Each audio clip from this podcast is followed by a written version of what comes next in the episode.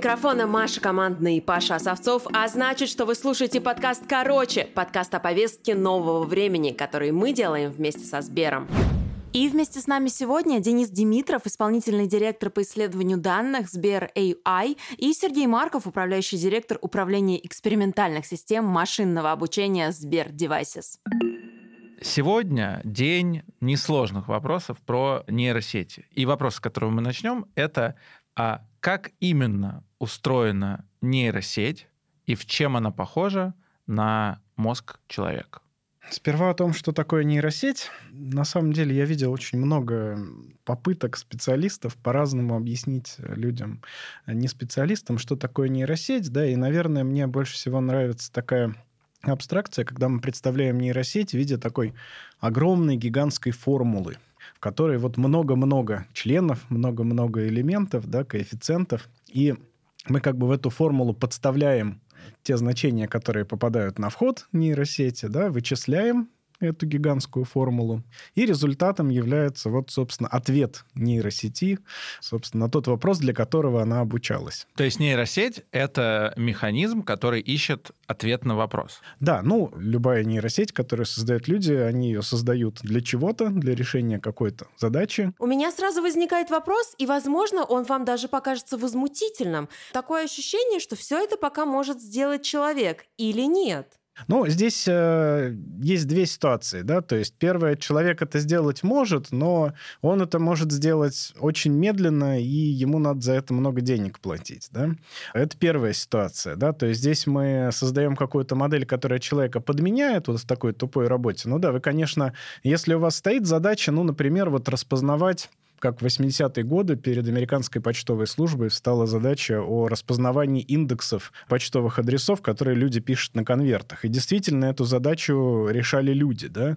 Но люди делали это достаточно медленно, да, и, э, ну, это довольно тупая работа, прямо скажем, да, которую особенно никому не пожелаешь. То есть ты сидишь и читаешь почтовые индексы и сортируешь э, письма, да, а значит, машина справляется с этой задачей точнее, дешевле и быстрее, да, что самое главное. В принципе, нейросети — это один из наших инструментов для такой вот массовой обработки данных, и изначально, в общем-то, вычислительные машины, они создавались для того, чтобы заменять э, человека, ну, в каких-то рутинных, объемных, э, скучных э, операциях. Вот. Но в некоторых ситуациях нейросети могут еще и справляться с этими задачами существенно лучше, чем люди. Здесь, допустим, когда перед нами встают какие-то важные производственные задачи, ну, например, там, задачи по тонким э, манипуляциям во время хирургической операции или каким-то э, довольно точным действиям роботов во время сборки сложных механизмов и так далее, здесь э, машины, благодаря своей способности сегодня распознавать образы лучше, чем люди, да, могут выполнять какие-то операции на сверхчеловеческом уровне и, в принципе, как бы расширить границы возможного у наших технологий. Окей, нейросеть и искусственный интеллект – это разные вещи или это разные названия для одного и того же? Ну, на самом деле, да. Искусственный интеллект — это на самом деле не только нейросети, я бы так сказал. То есть искусственный интеллект это более объемное понятие. Именно так, да. То есть нейросети это просто, вот как Сергей правильно сказал, это некая большая функция, на самом деле, определенного типа. Она в каком-то смысле имитирует то, как человеческий мозг работает. Хотя нейросетей бывает бесчисленное множество, там от каких-то простых полносвязанных сетей до сверточных, которые моделируют то, как э, мы видим, хотя очень-очень упрощенно, до каких-то сложных и больших трансформеров, о которых мы сегодня поговорим. Но на самом деле моделей искусственного интеллекта, если так можно сказать, существует бесчисленное множество. От каких-то, значит, линейных регрессий, которые на самом деле тоже э, являются такими маленькими нейросетями, до градиентного бустинга, до каких-то решающих правил. Стоп, стоп, стоп. Сейчас, okay. пожалуйста, попроще объясни, какой бустинг? На самом деле, как можно? То есть перед искусственным интеллектом всегда стоит какая-то задача, которую нужно решить. А перед нейросетью? Перед нейросетью тоже. Нейросеть — это же один из методов искусственного интеллекта, поэтому, конечно же, тоже. Перед любой нейросетью стоит некая задача или задачи, которые нужно решать. И на самом деле подходов, как решить одну и ту же задачу, бесчисленное множество. Ну, возьмем те же картинки. Ну, картинка — это набор пикселей, таких маленьких квадратиков э, одного цвета которая устроена вот в такую двумерную матрицу, то есть есть ширина и высота. И если пикселей достаточно много, то человеческий глаз начинает воспринимать эту картинку как такую непрерывную, действительно, вот нарисован котик, такой же, как вот он увидел бы на улице, например. И э, задача, например, классификации котиков, а именно понять, э, на фотографии котик или не котик. И эту задачу можно решать по-разному. Можно вот как человек рассуждает, если первый пиксель красный, например, достаточно красный, а второй пиксель недостаточно черный и так далее, тогда это котик. То есть, по сути, вы учите не человека мыслить как человек. Мыслить творчески, я бы сказала. В каком-то смысле да, потому что, ну как, интеллект, на самом деле, что такое интеллект? Можно по-разному э, это определение давать, но глобально одно из самых главных свойств интеллекта — это способность решать задачи, что-то делать осмысленное. И в этом смысле искусственная нейронная сеть и даже другие алгоритмы, они призваны эту функцию человека автоматизировать, с еще большим качеством, чем мог бы сделать человек с еще большей скоростью. Вот есть какая-то задача, которую люди выполняют при помощи своего интеллекта, своего ума. Mm. И вот если мы создаем какую-то машину, какую-то систему, которая ту же самую задачу способна решать, то вот это и есть система искусственного интеллекта. А вот какие именно методы могут лежать в основе решения этой задачи? Это могут быть нейросети, это могут быть там еще десятки, сотни методов искусственного интеллекта, которые существуют, да, то есть еще можно сказать, что все эти методы, они там делятся на две большие группы, например, там машинное обучение, то есть там, где машина сама в процессе некого процесса обучения приобретает способность решать задачу, да, либо это может быть программирование в виде заранее заданных правил. Там 60-е, 70-е годы очень многие системы искусственного интеллекта создавались путем долгого и тщательного дизайна наборов правил, Ботвинник мечтал создать шахматную программу, оцифровав то, каким образом человек э, выбирает э, ходы за доской. Да? Или Терри Виноград создавал систему, которая способна была с человеком обсуждать события в таком маленьком мирке с цветными кубиками при помощи естественного языка. И для этого он написал там 2 мегабайта правил на языке Lisp, да, значит, э, которые были призваны, ну, вот каждые там возможные речевые обороты уловить, да, и понять, что человек э, имеет в виду под разными своими высказываниями. Это тоже был искусственный интеллект, вот, но в основе него лежали не такие изощренные методы, которые мы используем сегодня. Денис и Сергей, раз уж мы тут э, упомянули Михаила Ботвинника, то я считаю, что мы зашли уже немножко на мою территорию, территорию спорта, поэтому хочу э, получить от вас ответ на следующий вопрос. Каждый раз, когда я читала новость о том, что искусственный интеллект в очередной раз обыграл какого-то знаменитого шахматиста или игрока в Го, я не могла понять, то, что искусственный интеллект стал обыгрывать самых лучших, значит ли это, что нам больше нет никакого смысла соревноваться с искусственным интеллектом, потому что искусственный интеллект всегда я даже не знаю, какое слово здесь употребить. Искусственный интеллект всегда обыграет настоящий интеллект. За счет чего это происходит и происходит ли это за счет парадоксальности решений искусственного интеллекта? Ну, на самом деле это в основном происходит за счет узкой специализации систем искусственного интеллекта, предназначенных для решения ну, таких задач, с которыми сегодня системы искусственного интеллекта справляются лучше, чем люди. И я бы здесь, наверное, вот э, такое сравнение провел. Вот в животном мире есть э, живые существа, которые с некоторыми задачами интеллектуальными справляются лучше, чем люди. Ну, например, вот пчела может внутри улья найти оптимальный маршрут лучше, чем это сделает человек, и быстрее. Хотя ее нервная система очень маленькая по сравнению сравнению с нервной системой человека. И вот э, наши современные системы искусственного интеллекта, в том числе те, которые человека обгоняют в точности решения разных задач и способны обыграть человека за шахматной доской или доской в ГО. А на самом деле, э, если их сравнивать с человеческим мозгом, да, конечно, это гораздо более примитивная система. Человеческий мозг — это гигантская вычислительное устройство, аналогов которого мы до сих пор не создали. Да? 86 миллиардов нейронов, квадриллион связей между этими нейронами. Каждая связь — это сложный молекулярный механизм, который мы называем синапсом. Да? Значит, это там тысячи ионных каналов переключаемых. Да? То есть а создать такого рода электронную схему мы до сих пор не можем. Но, тем не менее, вот за счет такой узкой специализации мы создаем системы, которые на самом деле э, гораздо проще нервную систему в кавычках имеют, да, чем человеческий мозг. Но они вот за счет узкой специализации способны человека в чем-то обогнать. Да? Ну, точно так же, как калькулятор, например, способен человека обогнать э, при там, сложении чисел. Он ничего, кроме сложения чисел, там, ну, каких-то математических операций нехитрых делать не может. Ну, тут э, штука в том, что да, как бы в выполнении вот этой конкретной задачи арифмометра параметры, не знаю, быстрее, чем человек, да, но по своей универсальности, по спектру интеллектуальных задач, которые он способен решать, он человеческому мозгу очень-очень сильно уступает. Ну, я тут добавлю, что в последнее время делаются попытки обучать э, так называемые мультитаск-модели, мультизадачные. Редко получается хорошо, но уже получается. Это как раз э, можно назвать первым шагом как бы еще один шаг к развитию чего-то большего, чем какие-то узкоспециализированные модели и программы. А что уже конкретно получается, расскажи. Вот, например, в домене э, обработки естественного языка, ну или в домене текстовом, когда нужно, например, э, обучить нейронную сеть, да неважно что, просто э, нейронные сети чаще используются, потому что из-за многих причин.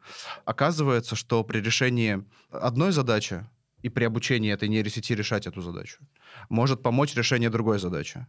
И кажется, что вот обучение человека устроено примерно так же. То есть, ну, например, а, задача там а, поиска пропущенного слова или генерации пропущенного слова может помочь а, задаче генерации продолжения текста или задача так называемой part of speech tagging, то есть когда нужно часть речи определить, ну и так далее.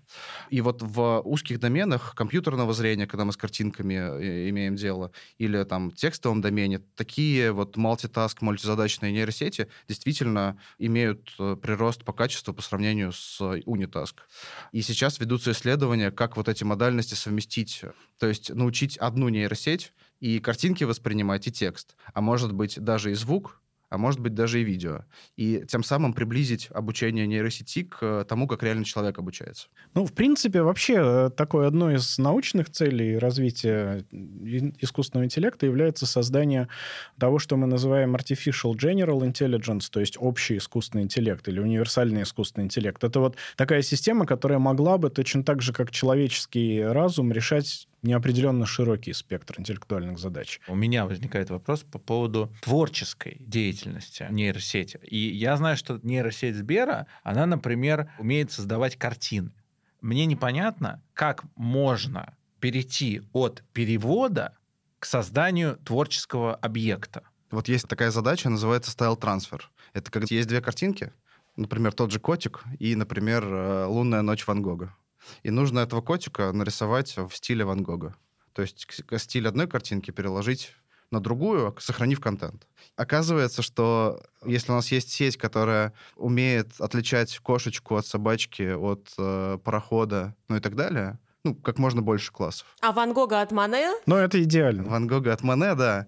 То оказывается, что мы можем хитрым образом закодировать вот тот самый контент, эту кошечку, и хитрым образом закодировать стиль, потому что мы, как вы правильно сказали, умеем отличать Ван Гога от Мане. А значит, сгенерировать картину, которая по контенту близка к кошечке, а по стилю к Ван Гогу, используя всего одну сеть, которая умеет отличать кошку от собаки и там еще сколько-то классов. Ну, это вот в свое время еще павловская идея. Еще в 20-е годы Павлов, э, у него такое было правительское рассуждение насчет того, что вот э, зрительная кора человеческого мозга, она выполняет роль анализатора. То есть она как бы э, разлагает картинку на признаки. И вот на самом деле оказывается, что вот сверточная нейросеть, она тоже делает именно это, да, то есть мы, обучив нейросеть распознавать там разные картинки разных классов, да, внезапно оказывается, оказывается, что отдельные нейроны в ней, они связаны с вполне интерпретируемыми признаками, да, и это позволяет нам потом эту обученную нейросеть использовать, ну, для так называемых семантических манипуляций с картинками. Ну, наверняка многие из вас видели какие-нибудь приложеньки смешные, которые там по вашей фотке могут мужчину в женщину превратить, женщину в мужчину, да, или там возраст поменять, или бороду отрастить, или там цвет волос и так далее. Вот такие вещи делают на самом деле нейросети, да, то есть именно благодаря тому, что эта нейросеть, э, по сути, выучивает такое представление в процессе своего обучения, которое позволяет потом картинке менять именно ее отдельные семантические компоненты, да, и стиль менять, и менять отдельные измерения какие-то. Все да, что угодно, так. на самом деле, да. Но это очень популярные приложения, которые меняют возраст, меняют пол. Я обратил внимание, что людям это очень нравится. Но меня очень сильно смущает, что пока все-таки это воспринимается как будто бы на уровне какой-то, простите, приколюхи. Ну, мне кажется, это вопрос развития. То есть... Ой, ну тут мы можем э, философские темы удариться, вспомнить Йохана Хейзингу, который говорил, что вообще понятие игры, оно более фундаментальное, чем понятие серьезности, потому что игра всегда с легкостью включает в себя серьезность, но не наоборот. Вот. И может быть, наоборот, это как раз очень хороший признак признак того, что люди именно играют в это, да, что относятся к этому именно таким образом, потому что, ну, все-таки люди такие существа, которые в неинтересные игры не хотят играть. Вот. А если мы смогли сделать интересную игру, значит, наверное, мы добились чего-то. Вот я, я и говорю, что мне кажется, это как-то на интуитивном даже уровне, то, что людям это нравится, это, это нельзя подделать. То есть, э, если что-то нравится, есть какой-то внутри механики э, что-то такое, что заставляет этим пользоваться. Вот, и это нельзя навязать. Это органично всегда происходит. Но другой вопрос, эм, знаете, когда я вижу это приложение, я один раз пользовался, оно состарило меня. Мы с другом сделали фотографию, селфи.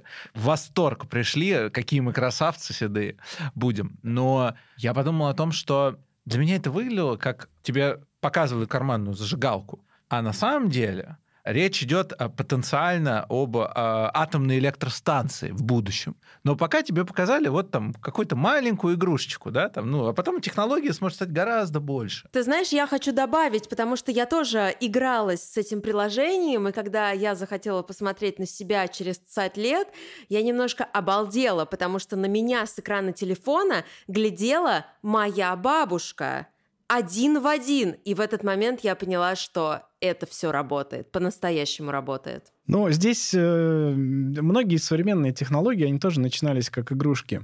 И поэтому, когда Йошуа Бенджо говорит о том, что...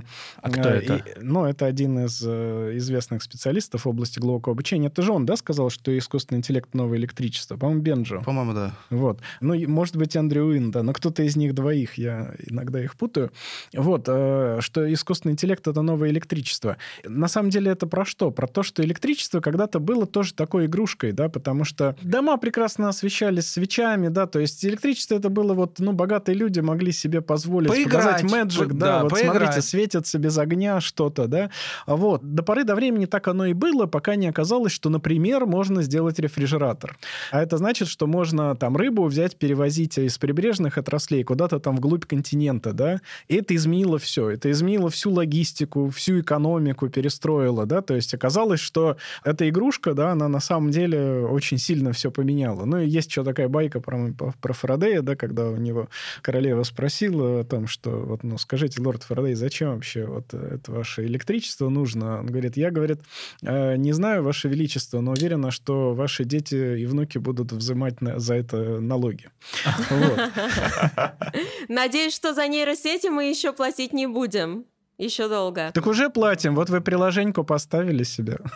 Ну, кстати, я тут добавлю единственное, что оно действительно уже используется в более великих целях. Как я говорю, есть э, понятие и многозадачности, и на самом деле те же нейросети, которые позволяют вам бороду дорисовать или сделать там из женщины мужчину, вот ровно они же используются для того, чтобы, не знаю, отлавливать мошенников где-то в магазине, тех, кто не платит, или там распознавать что угодно, тем самым автоматизировав труд человека. Создавать новые лекарства, создавать новые материалы. Уже сегодня вышла работа, где система искусственного интеллекта на основе нейросети управляет э, атомным реактором, да? Термоядерным синтезом, да. Вот. И, конечно же, серьезных применений этих технологий сегодня уже очень и очень много. Их можно перечислять, э, там, не знаю, часами. И именно поэтому вот иногда, когда говорят, что вот э, мы живем в эпоху новой весны искусственного интеллекта, я люблю всегда сказать, что, в общем-то, уже не весна, а лето, потому что эти технологии, они вошли незаметно в нашу жизнь, и, ну, вот, я не знаю, у вас у каждого есть смартфон, каждый раз, когда вы просто делаете фоточку, то внутри этого смартфона работает нейросеть, которая улучшает эту картинку. И э, именно благодаря вот технологиям обработки изображений такой большой там прогресс в качестве, например, э, фотографии простой, да, то есть я недавно тоже поменял себе телефон и как-то вечером увидел какую-то красивую картину, ну и по привычке думаю, ну, телефон не сможет сделать фотку, значит, э, сфотографировал и, в общем, обалдел, потому что, ну, там, мой старый телефон абсолютно не, не вывозил и не мог, да, то есть оптика вроде плюс-минус там у нас не очень сильно меняется последние там сто лет еще, но вот благодаря именно технологиям обработки данных, да, вот смотрите, э, мы можем сегодня такие вещи делать, но и люди просто, они воспринимают это как должное, а на самом деле эти технологии окружают нас сейчас буквально повсюду. Я не знал, что вот это приложение, которое меняет людям пол и возраст, э, ну, фотографиям людей я имею в виду, что это нейросеть. Я правильно понимаю, что верификация человека вот в айфоне с помощью Face ID — это нейросеть? Да. Что еще делает нейросеть вот у нас в быту, о чем я, может, не догадываюсь? Ну, распознавание речи, например или синтез речи. То есть вот вы общаетесь с виртуальным ассистентом, да, например, или отправляете голосовое например, сообщение. салютом. Да, например, Нашим салютом. любимым. Вот. э, Ну и на самом деле каждый раз, когда вы там что-то говорите салюту, там сразу несколько нейросетей работает э, над тем, чтобы э, вначале понять то, что вы сказали, да, а потом дать э, на это какой-то разумный ответ.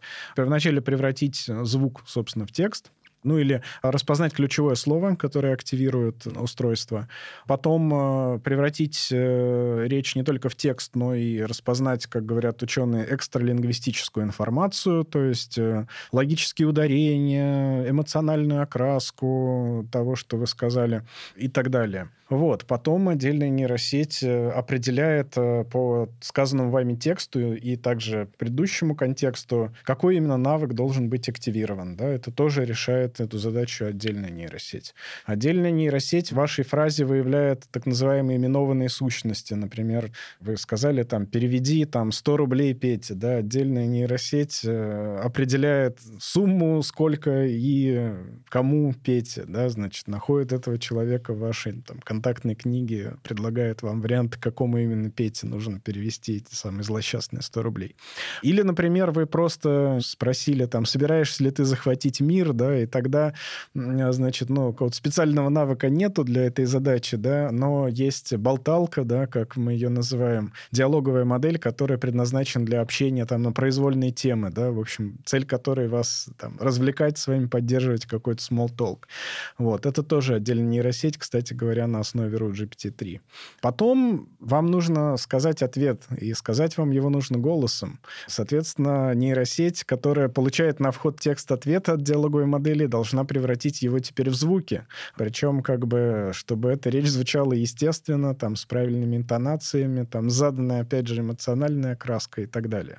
То есть это тоже нейросети. Когда вы играете в какую-то активити-игру, там, не знаю, бит-денсер, э, то вашу позу на картинке... Или бит-сейбер, э, или бит там что-то еще, да.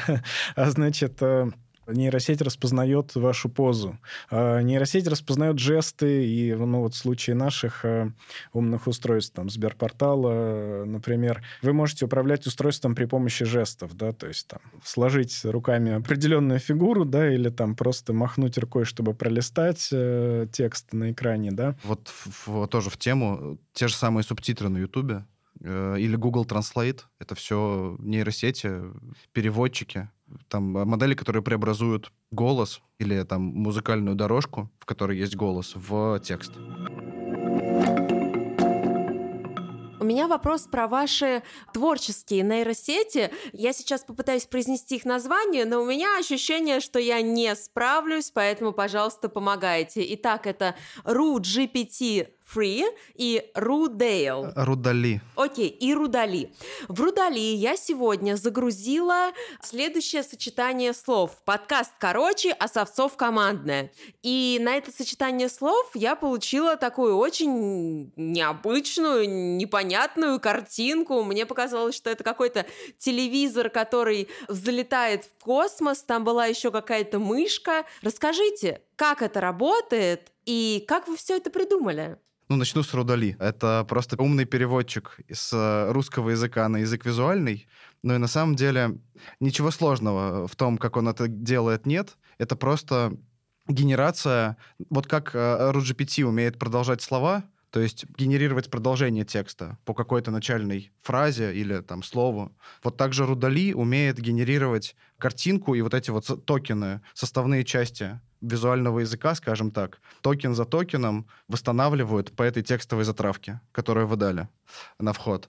А дальше, на самом деле, там чуть сложнее все происходит, потому что из этого вот этого представления токенного нужно еще получить картинку, и за это отвечает другая нейросеть, которая расширяет ее до там, размера 256 на 256, которая уже там воспринимается человеческим глазом. Ну, по сути, так и получается картинка. И тут такая симбиоз двух нейросетей, можно так сказать. Одна нейросеть трансформер, который генерирует токены картинки, а вторая нейросеть так называемая генеративно-состязательная, тоже интересный класс нейросетей, который позволяет сначала сжать картинку, а потом разжать ее и показать вам, что получилось. А вот значит ли это, что Root GPT-3 сможет когда-нибудь может быть, уже может, я не знаю, например, написать второй том мертвых душ.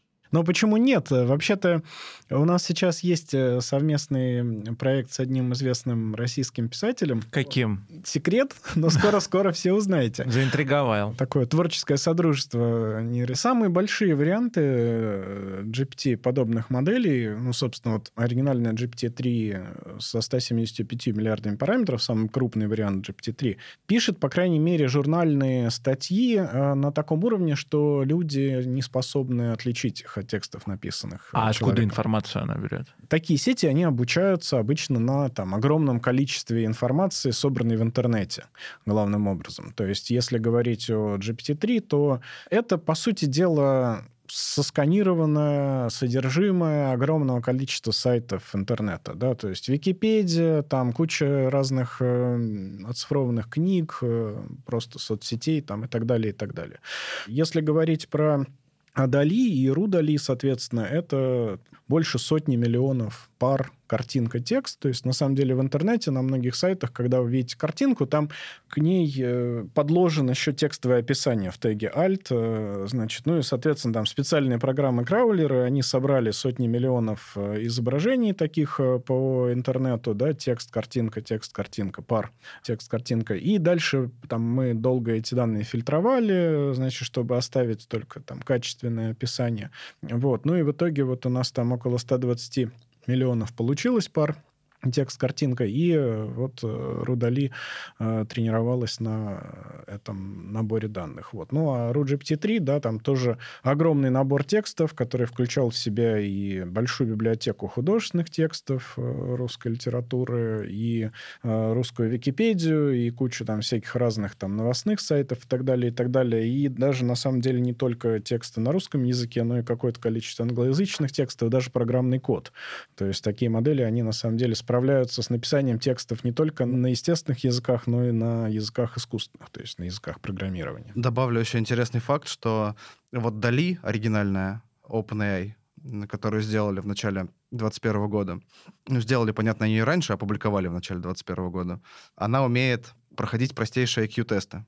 Что это значит? Ну, вообще, на самом деле, IQ-тест — это задача генерации оставшейся части изображения — ну, вот представьте ну, матрицу. Ну, тест Айзенка конкретно да, для да, IQ. Да. Ну да, то есть когда на самом деле вам нужно оставшийся фрагмент картинки достроить, по сути, ну, да, да, то есть... есть у вас там есть какие-то, не знаю, там э, фигурки, и вам нужно последнюю ну, фигурку ну, угадать. Ну да, то есть если, если есть там матрица 3 на 3 с пропущенным или 2 на 2 с пропущенным нижним правым элементом, который надо логически подумать и восстановить что самое интересное. То есть просто так дорисовать не получится. Э, ну и дорисовать, исходя из этой логической какой-то мысли, которая заложена в картинке.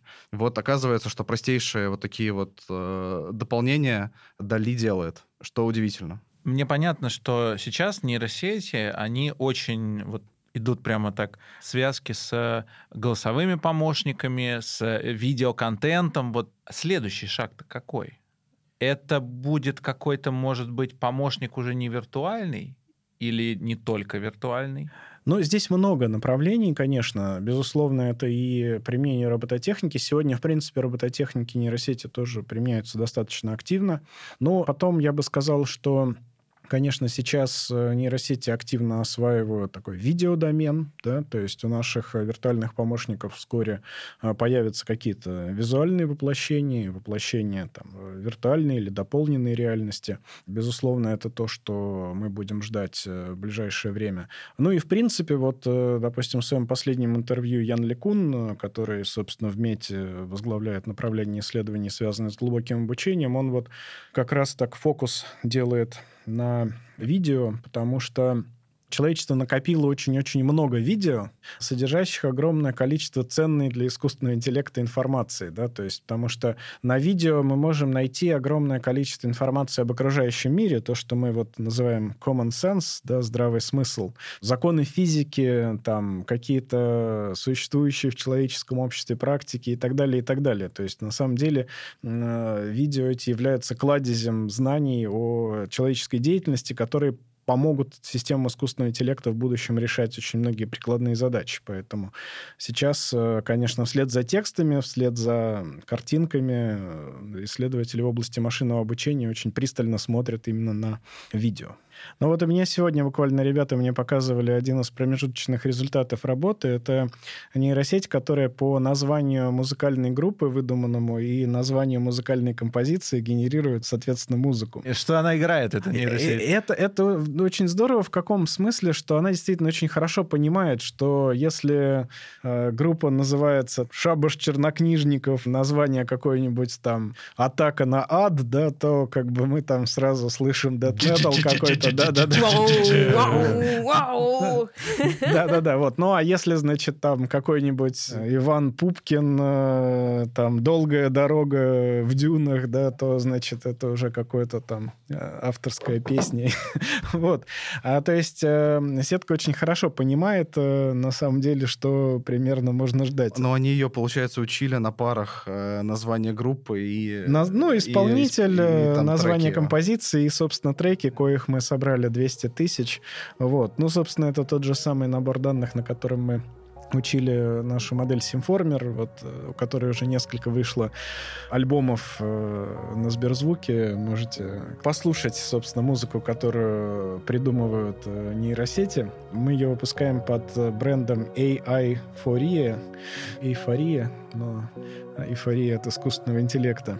Вот. И вот несколько альбомов уже на Сберзвуке доступно, и можно послушать.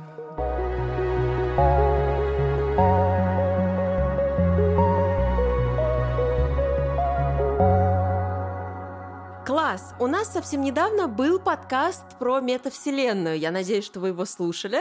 И мы после записи этого подкаста с Пашей поняли, что метавселенная — это, в принципе, не то что будущее, а это уже наше настоящее. И мы все в этой метавселенной живем. Вот пересечение искусственного интеллекта и метавселенной, они где? Ну, их много, да, потому что, во-первых, метавселенная — это же набор определенных э, инструментов взаимодействия с этой вселенной, во-первых, да, то есть нам нужно для эффективного взаимодействия с метавселенной распознавать всякие разные сигналы от человеческого тела, да, там и речи, движения и так далее, и так далее.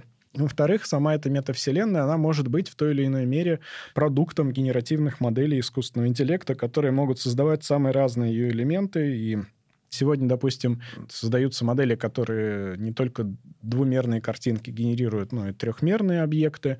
И, соответственно, это и звуки, которые вы можете слышать в этой метавселенной, это и поведение различных э, персонажей, с которыми вы там будете сталкиваться, да, и так далее. То есть здесь э, действительно есть очень большое пространство для как раз генеративных моделей искусственного интеллекта, которые будут создавать э, разные элементы этой самой метавселенной. Ну да, и тут как раз вот эти генеративные модели, о которых мы сегодня говорили, они будут, э, кажется, супер полезными. То есть вы сможете персонализировать ваше пространство под ваши интересы, нужды.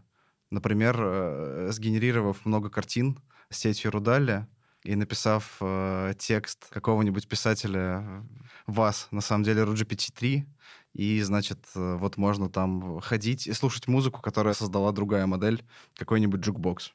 Мы сейчас как-то говорим обо всем очень хорошем что связано с нейросетью. Мне кажется, так просто не бывает. И должно быть что-то плохое. Ну, например, да, тот же подвох? самый deepfake. Не, я, я даже не про подвох, а про то, что есть технология, и мы говорим о том, что хорошего она всем нам может дать.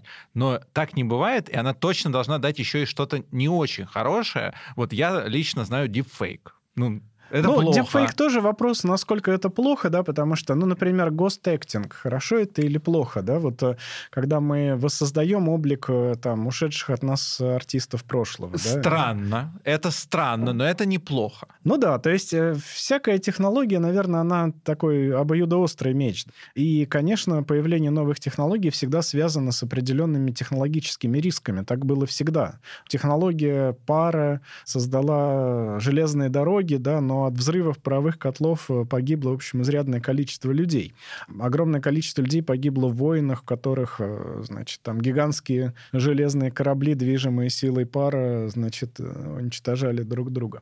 Здесь, конечно, с технологиями искусственного интеллекта картина ровным счетом такая же, и, конечно, можно здесь на вскидку придумать много всяких разных недобросовестных применений этой технологии. Там несколько лет назад назад, я помню, тоже в комьюнити активно обсуждалась история, когда чат-бот э, разводил людей э, на то, чтобы отправляли деньги на PayPal там куда-то, и, а девушек разводил на отправку своих э, интимных фотографий. И там какой-то процент успеха был, типа там 2%, но, но это очень много. То есть э, машина же может этих диалогов вести миллионы, да, э, и кто-то да попадется, да, просто за счет э, автоматизации такого рода вещей. Это не единственные проблемы. На самом деле проблемы многие как бы любят у нас поговорить о каком-то сценарии а-ля «Терминатор», когда там система искусственного интеллекта сходит с ума и захватывает мир. Ну Это вот... был мой последний вопрос. Именно про «Терминатор». Любимый фильм моего детства. Но это, конечно, крайне маловероятный сценарий, но там по современным представлениям специалистов. Но просто есть проблемы, которые они уже вошли в нашу жизнь. Они, может, не такие развлекательные, но я не знаю.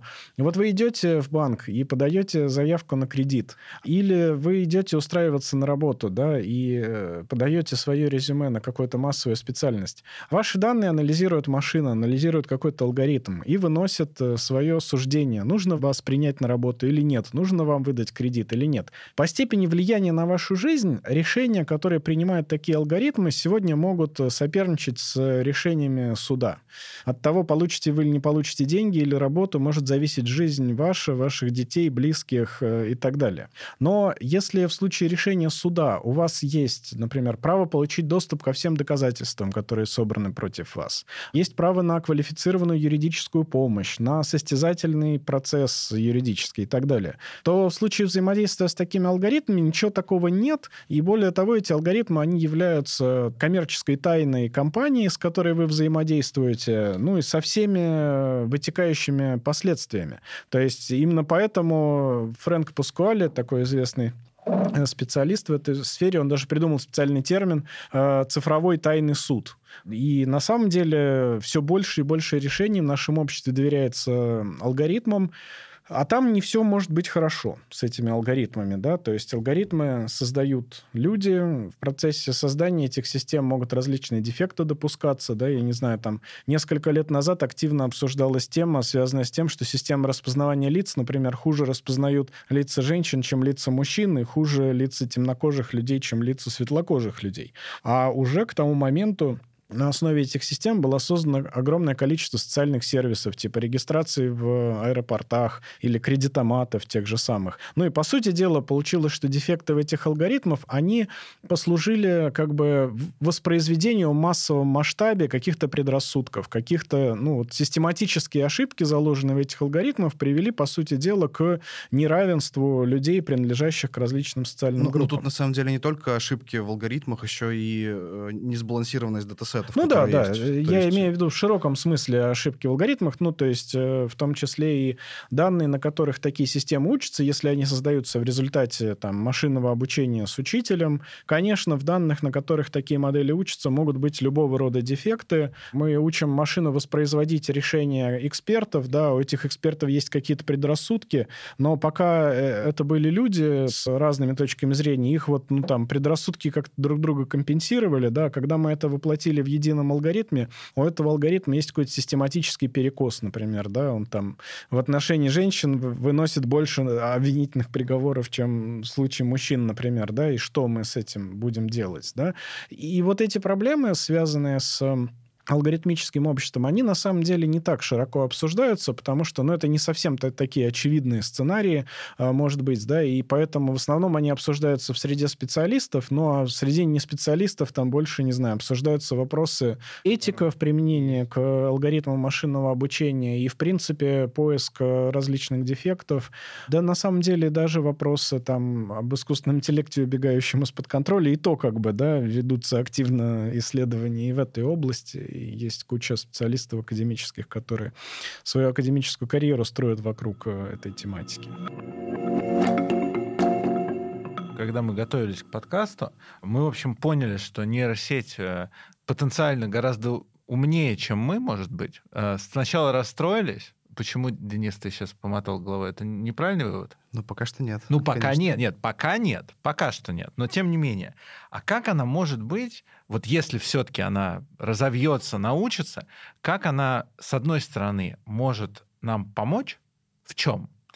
А с другой стороны, в чем она может нам помешать и испортить нам жизнь? Ну, тут речь про, совсем про будущее. Да, это такой э, философский вопрос на будущее, отдаленно. Ну, ну, я начну с настоящего. На самом деле, вот как э, Сергей правильно сказал, что нейросеть — это всего лишь инструмент в руках э, человека сейчас. У нее нет никакой воли что-либо сделать. Как ее человек применит, так она и будет работать. Если у человека злой умысел, то он любую нейросеть найдет там плохое применение, условно говоря, которое повредит обществу. Если человек добросовестный, и таких большинство на самом деле, то он э, обществу принесет пользу при использовании нейросети. То есть в этом смысле там нейросеть, любая модель машинного обучения позволяет просто автоматизировать рутину какую-то. Но если представить сценарий, э, что там нейросети разовьются, как-то у них, э, значит, появится какая-то воля, что на самом деле очень трудно представить, потому что мы даже у человека не представляем, что это такое и как формируется там условно наше желание что-либо сделать. Тут на самом деле трудно сказать. Я вообще не верю в такой сценарий, потому что, ну, действительно, там должно пройти еще очень-очень много лет, должны пройти там исследования в области нейробиологии, в области мозга, там исследования коннектома, которые, в принципе, сейчас ведутся, и которые скажут, а вообще почему у человека мысли зарождаются что-либо сделать, как мотивация, э, чувство воли, она откуда берется. Вот э, пока у нейросетей не появится вот этого вот свойства, они так и останутся тем же, чем сейчас является электричество, просто инструментом в руках человека. Ну, это вот как Эндрю Уин, да, он любит говорить, что вот проблема безопасности искусственного интеллекта — это как проблема перенаселения на Марсе. То есть, э, конечно, наверное, рано или поздно мы полетим на Марс, и вполне вероятно, в какой-то момент мы там создадим колонию, и в какой-то момент, возможно, население этой колонии начнет увеличиваться, и в какой-то момент, может быть, возникнет возникнет проблема перенаселения Марса, но как бы рановато, наверное, заниматься этой проблемой сегодня, потому что реальные успехи э, скромнее, чем в желтых таблоидах преподносятся. Вот, но э, мне вот кажется, здесь такой важный момент, то, что, как и все другие наши инструменты, нейросети и современные модели искусственного интеллекта, другие, они являются порождением и частью нашего общества, и в некотором смысле, как и все другие наши инструменты, являются продолжением нас самих. Вообще говоря, если посмотреть на всю историю человеческого общества, да, мы вот такие особые существа, которые живут в очень тесном симбиозе с инструментами, которые создают, да. Мы на самом деле уже изменили даже в ходе там миллионов лет наша биология изменилась таким образом, что она неразрывна уже с нашими технологиями, да. Там много сотен тысяч лет назад люди научились использовать огонь, стали варить э, зерна, вот, вместо того, чтобы пережевывать их невареными, да. Это изменило вообще направление эволюции эволюции, да, то есть стали выживать особи с не, не так сильно развитыми челюстями, да, значит, в голове высвободилось место для там, увеличения мозга и так далее, и так далее. Сегодня у нас есть такие изощренные инструменты, которые, э, ну, по сути, уже как бы стали частью нашего тела. Ну, даже, в общем-то, одежда в какой-то смысле часть нашего тела, да, но если взять современный смартфон, попробуйте отнять у человека смартфон, вы через какое-то время увидите признаки, характерные для синдрома ампутации. То есть как будто ты человеку отрубил там там, конечность какую-то. И в этом смысле я думаю, что прогресс технологий, он будет приводить к все более и более тесному синтезу между нашими инструментами и нами самими. И такой вот сверхинтеллект будущего, как мне кажется, это будет не там какая-то отдельно искусственно созданная нами там система, а это скорее будет, ну, такой улучшенный человек. Точно так же, как э, сегодня, не знаю, там, Google в нашем телефоне позволяет, или там Википедия позволяет, или даже обычный телефонный справочник позволяет нам расширить наши возможности, да, калькулятор позволяет нам быстро считать, словарь позволяет нам находить быстро доступ к каким-то знаниям, накопленным человечеством, или поисковая система, записная книжка расширяет объем нашей памяти э, и так далее, и так далее. И системы искусственного интеллекта, которые сейчас создаются, в будущем они станут частью нас самих. То есть все, все более и более трудно будет провести вот эту вот границу между человеком и нейросетями. И сегодня огромное количество э, исследователей работает над нейроинтерфейсами, да, то есть системами, которые призваны позволить эффективно обмениваться человеку своими мыслями, знаниями с машинами. Вот. И, в общем-то, не исключено, что через 20, 30, там, 40 лет, уже взяв каждого отдельного представителя нашего вида, да, вы уже его не сможете разделить на вот, искусственную естественную часть. Ну, то есть нейросеть просто станет, э, как и iPhone, частью нашего контакта с реальностью. Да. А она может помочь решить какие-то вопросы, опять мы сейчас про будущее говорим, может нейросеть помочь решить какие-то вопросы, где, например, ну вот человек долго-долго что-то делает, делает, не получается. Самый, там, я думаю, интересующий э, вопрос сегодня вообще, в принципе, там, всех, которые касаются здоровья и медицины, это там рак. Человек ничего не может сделать, вот, вот не получается. И тут мы, оп, запускаем Кракена, прошу прощения, нейросеть, и она нам выдает какую-то подсказку, например, какой-то инсайт. Такое ну вот это, быть? мне кажется, как стопроцентное попадание в яблочко, потому что там, с, буквально с 2015 года мы наблюдаем огромное количество альянсов между компаниями, специализирующимися на технологиях машинного обучения и э, фармой. А, и на самом деле как раз вот в изучении человеческого организма, вообще биологических систем, барьер, который до сих пор у нас существовал, это барьер, связанный со сложностью этих систем. То есть оказывалось, оказалось, что люди старыми инструментами были не в состоянии постичь всю ту сложность, которая заложена в человеческом организме, в организме живых существ.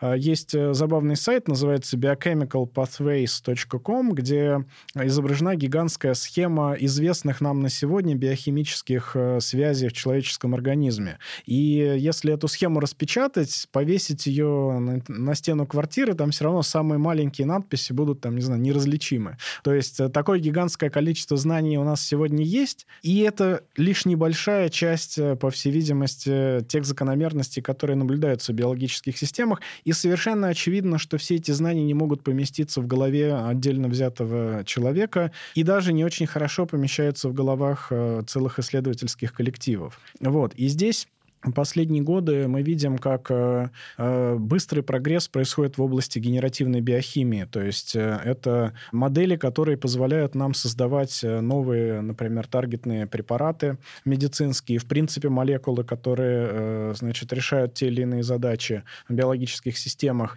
Мы видим, например, огромный успех системы AlphaFold.